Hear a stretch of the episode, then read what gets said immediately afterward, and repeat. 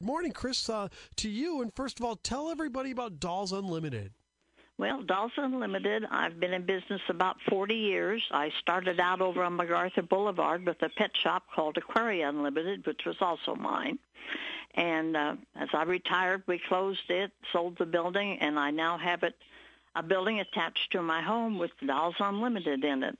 I've been making and repairing dolls for 40 years, so if you've got a problem, I'll be happy to help you. Now, what got you started into dolls? Were you a big fan of dolls as a kid? No, I was born between two brothers, and I learned to play baseball, football, cowboys and Indians, and all of those kid games, and didn't really get to be into dolls much until I was closer to teenage things. But once I was married, I have three little girls. I started getting interested in dolls. I now also have eight granddaughters and one great great granddaughter. Wow. So I've had generations now of dolls, and I love every minute of it. Terrific. It's Chris Tips from Dolls Unlimited. Now, what kind of dolls are, are they? Just the classic porcelain, or do you work on a lot of different dolls? Oh no, most of my dolls I work on are, are old dolls from generations. Uh, I have a lot of the newer dolls still for sale, and I have uh, handmade dolls of ones that I've made through the years. But uh, I repair the old dolls. I, if they need a new wig, or their eyes fell back in their heads, or they're missing arms and legs, or whatever, or just want to freshen them up and put them in a pretty new dress, that's what I do. Yeah. Do, do you make the dresses too? I'm not the expert seamstress, but I have a friend who does, and she makes wonderful clothes and reasonable prices, and she's very inventive with decorative ideas, and everybody just glows when they get one of her doll dresses. Oh wow, that's cool. Does she do like? Does she keep up on fashion and make them modern, or is it just a classic look?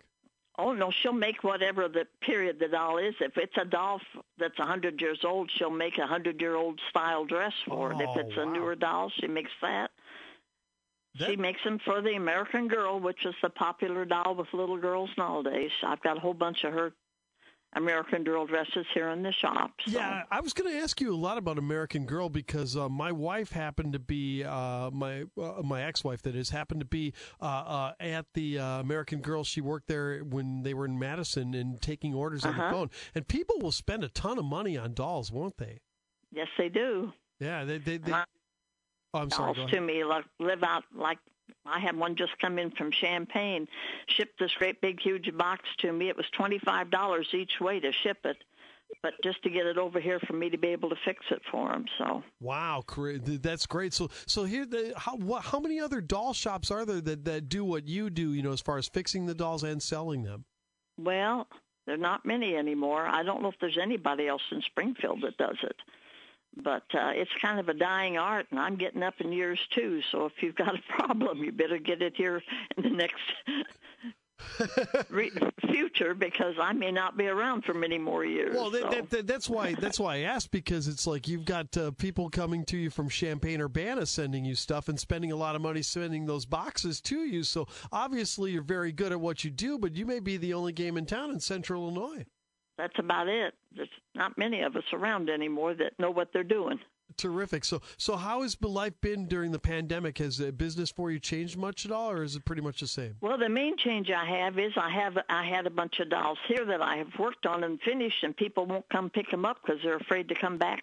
You know, well, it's the pandemic. I shouldn't be out. I said, well, they'll be here when you're ready. So Well, yeah, I have 14 dolls sitting here that are finished, oh wow. ready to go home. So Oh wow, They- they- they- that that that's something. I didn't realize that that would be you know that that, that people would uh, you know we, we- if they The if they volume? like- yeah yeah well yeah the volume of it at fourteen for one and number two that they'd be afraid to come in with one on one contact if you guys were six feet apart and you had a long reach or put it on a stick or something they'd be able to take it. But but obviously Right. you know that that's that's the whole thing about being a business owner in this post pandemic it's going to be about making people feel comfortable isn't it? Right, right. yeah well Well, I'm the only one here, the only one in the shop. Uh, I wear a mask. I have hand sanitizers.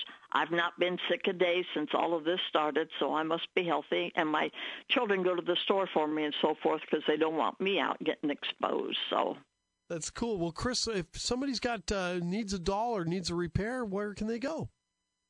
I'm at 2641 South Glenwood here in Springfield. All right, and can they call a phone number? Sure, I'm at five four four two eight five five. Five four four two eight five five. Five four four two eight five five for Dolls Uh-huh. Unlimited here in Springfield. Well, let's hope we get you a ton of business, Chris. Thank you so much for your Well, time. Well, I hope so. Well, thank you. I sure appreciate you doing this for me.